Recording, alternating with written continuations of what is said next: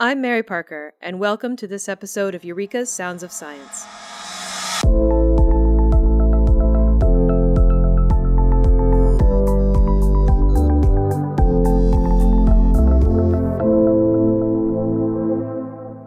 I'm joined this week by Molly Dupre, lab assistant for Charles River's Reno site. Earlier this year, Molly was diagnosed with Niemann-Pick type B acid sphingomyelinase deficiency, a rare disease that usually presents in children. In Molly's case, diagnosis was delayed until she was 21. She's here to discuss her career, her diagnosis experience, and the promising treatment that she is now receiving. Welcome, Molly. Well, thank you so much for having me. I'm excited to be here. Thank you so much for reaching out. I'm excited to tell your story and, and share your thoughts. But I'd love to start with your background. How did you come to work for Charles River? Awesome. Well, I actually, before I was working at CRL, I was working as a pharmacy technician for a local pharmacy. So I had a lot of patients um, from the CRL Reno site who would actually be um, my patients at the pharmacy, and they would always just talk about how great it was to work there. Um, mm-hmm. So when I was looking for a new job, I actually applied here, uh, got interviewed shortly thereafter, and then was hired. So. What kind of educational training had you had for your original pharmacy position? Uh, so it was actually on the job training um, for cool. that specific company. Um, so you got certified while working there. So that's great. Yeah. Uh, so, what does your current job of lab assistant entail?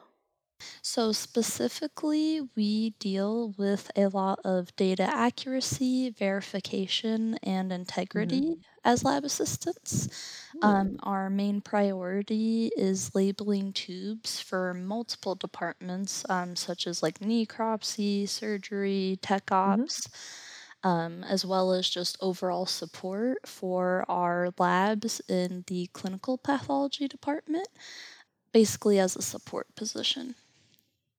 It sounds like you probably have to memorize a lot of rules and regulation regarding handling and data labeling and all that sort of thing. So, would you say you're pretty detail oriented?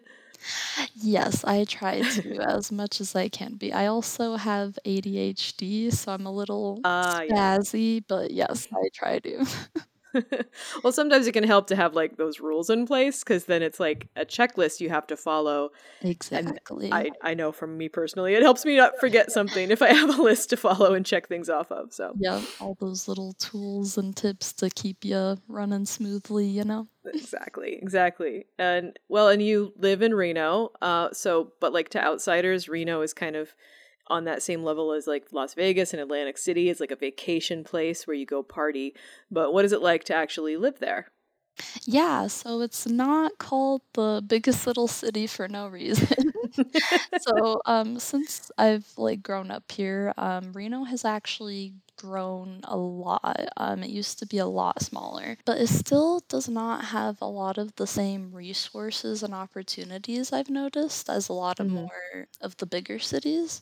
But what I do enjoy most about our area is the nature. All of the beautiful trails, mountains, mm-hmm. the wildlife are super vast. Um, and beautiful. So I love to spend most of my weekends going on walks, you know, collecting like seashells, rocks, leaves. So nice. Yeah. I was I was out west once and there was a I don't actually remember where I was, but we came to some sort of lake and I picked up a handful of sand and all of the sand was made of like tiny little looked like seashells. Yes. But we were really far from the ocean. Is that the kind of stuff you've got out there? Oh yeah, and then we also have like the little clam shells too. There's there's cool. a lot of like stuff you wouldn't expect to find in Nevada, you know? Yeah, yeah, that's awesome. So, getting into your diagnosis, when did you first suspect that something was up? So, the first like point where I truly started suspecting something was when I actually gave birth to my son. Mm-hmm. During that, I had coded and hemorrhaged, and mm. there was no explanation as to why. Followed thereon was constant chronic infections, like ear infections, getting strep, you know, getting the flu, um, even E. coli, just a lot of different things, as well as constant body pain um, in multiple parts of the body, as well as major medical episodes like sepsis, and then lots of abnormal imaging and lab results as well that all just kind of concluded that something was not quite right. Oh man, that must have been so scary. I mean, on top of the the stress of being a new mom, having all this stuff happen all at once, I can't even imagine. Exactly. So, what were your experiences in the early stages of trying to get a diagnosis? It was really isolating and difficult trying to get any straight answers from anybody. I had multiple hospital admissions. I went to multiple different specialties, um, as well as different doctors within the same specialty that would somehow tell me within the same visit that I was both high risk for morbidity and mortality. So, if you are not familiar with those terms, basically how the doctors explained it to me was mortality means that I had a higher risk of death, and then morbidity meant that I had a high risk um, for a serious disease, which at the time they thought could have been a certain type of cancer. So it sounds kind of like they thought you might actually have cancer. I mean, that would be not surprising, you know, given that cancer is a much more common diagnosis than what you eventually ended up with. But like what kind of symptoms were they equating to that diagnosis? So, what really made them start looking into cancer and oncology um, mm-hmm. was I actually got admitted for sepsis. I had a septic episode where mm-hmm. they cannot find the source of infection. And in that same admission, they also found um, that I had a lot of abnormal organs. And mm. what, what I mean by that is like my liver and spleen, they were both enlarged, um, which at first they misdiagnosed me with fatty liver disease because they thought it was fat deposits, but it turned out that my liver was actually just enlarged. And then um, they found out that my stomach was paralyzed and that I had very like weak bones, like osteoporosis. So just a lot of things that at first they thought could either be um, like a certain type of leukemia a lot of mm-hmm. the um, results were adding up with and then as well as a, like a certain type of rare like bone cancer as well so when you're thinking back over you know how, how you felt your whole life were there any symptoms that in hindsight were clues along the way because things like enlarged liver enlarged spleen you might not have felt those but were there any other things that you did feel that in hindsight you're like, oh yeah, this might have been part of it? Looking back now, um, one thing that really sticks out to me was as a kid, I suffered from a lot of ear infections that were mm-hmm. so bad to the point that I suffered from permanent hearing loss and actually started needing to wear hearing aids from the age of 11 was when I got my mm-hmm. first pair that I well to me that was always normal as a kid, but looking back now and seeing um, that you know that definitely could have been from this disease or you know could have been impacted by this disease. So stuff yeah. like that, you know, just unexplained things or stuff that was like, oh, you know, like it's just normal for me. And then looking back now, I'm like, oh, you know, like. yeah, absolutely. So, when you finally got some answers, how did that make you feel?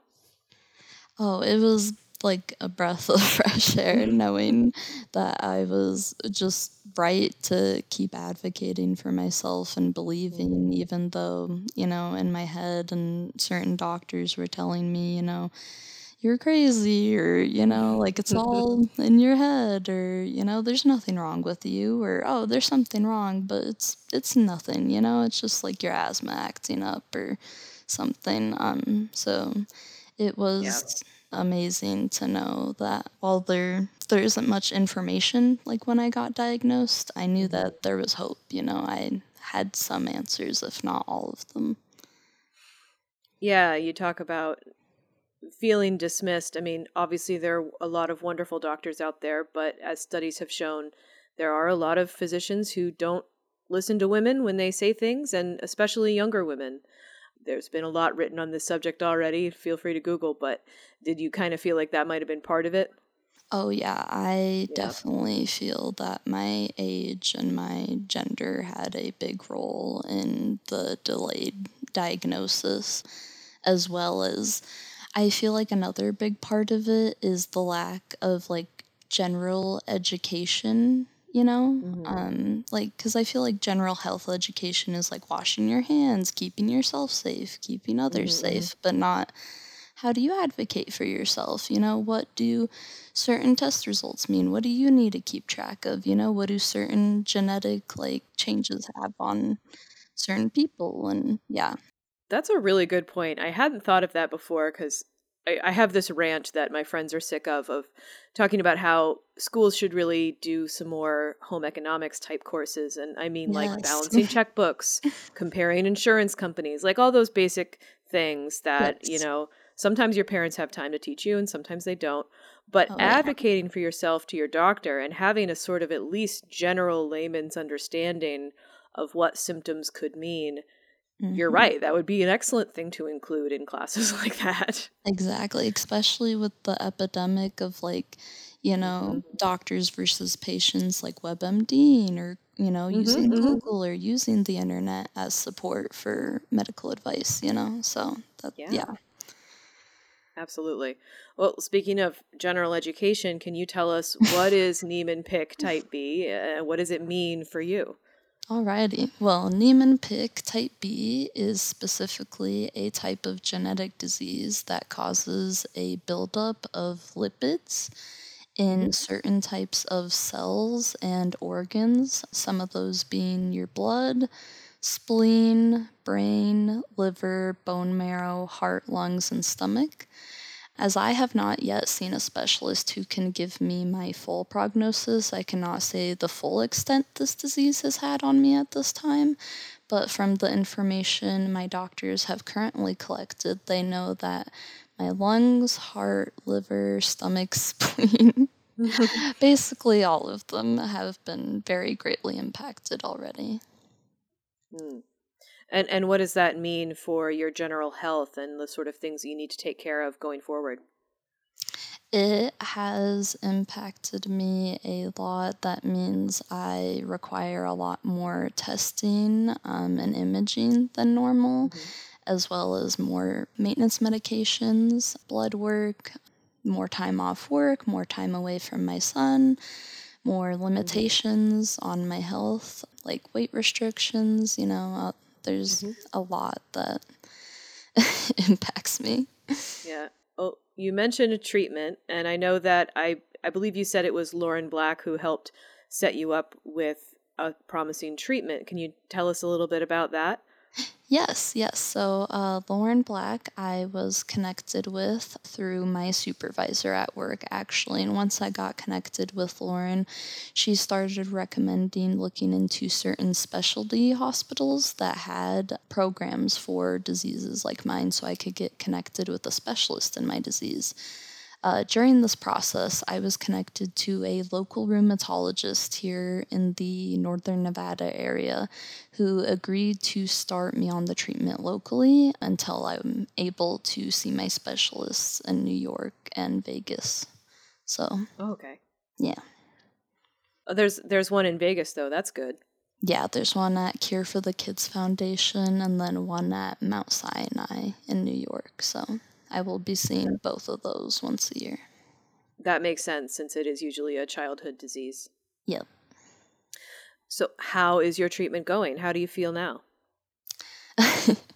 well, I I would say it's a very, you know, it's a silver lining for sure. It has mm-hmm. a lot of benefits and cons, but I wouldn't want to exactly put it that way.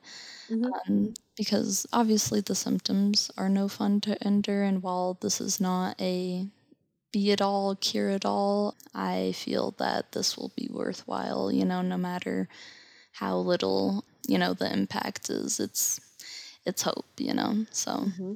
yeah, even though it hasn't been fun, it's the motivation, you know, keeps me going. Absolutely. And I think Charles River did some of the early testing on the treatment that you're now using. So, how does it feel to work for a company that has sort of indirectly helped with this? Yeah, no, it was, it really made me just take a second for sure to really realize not only how big the medical field actually is, you know, mm-hmm. but as well as how important every aspect of drug development is, of every part of healthcare individually, together. Um, it is so important, you know? Yeah, yeah. And so, what would you offer as advice to patients who are seeking a diagnosis for their own mysterious symptoms or to patients who have gotten news like you just got? So, I would recommend if you're struggling to get a diagnosis, the best advice I have for you is to not give up. It is very hard to cave in to our negative thoughts of ourselves, our anxieties, insecurities, especially when healthcare professionals, like you mentioned earlier, that you are supposed to trust to listen to your symptoms mm. and also accurately diagnose you it can be very disheartening when you are not taken seriously. So, but if you have received a diagnosis similar to mine or with a similar severity, my best advice for that, as cheesy as it is, is to enjoy the little things, you know, because mm-hmm. it it really shows you how much, you know, you cannot control in life, but how much, you know, you can appreciate with it. So you might not have been dealt the best cards, but you can make them pretty. You know, you can do your best. So Yeah, yeah, that's a good way to think about it. Yeah. In other news, how's how's your son doing? Oh gosh, he's doing amazing. Um, he yeah. the only like thing he's struggling with is asthma, but he's doing a lot better with that now, being on an inhaler. But yeah, besides that, he's just happy go lucky. He is always so curious to like learn about all my medical stuff. Like he always comes to all my appointments. The phlebotomists are the vampires. Um, the surgeons are the zombies, you know? Like he's uh, amazing. That's too cute. All right. well, thank you so much for joining me, Molly, and sharing your story. I really appreciate it. Yeah, no, thank you for having me.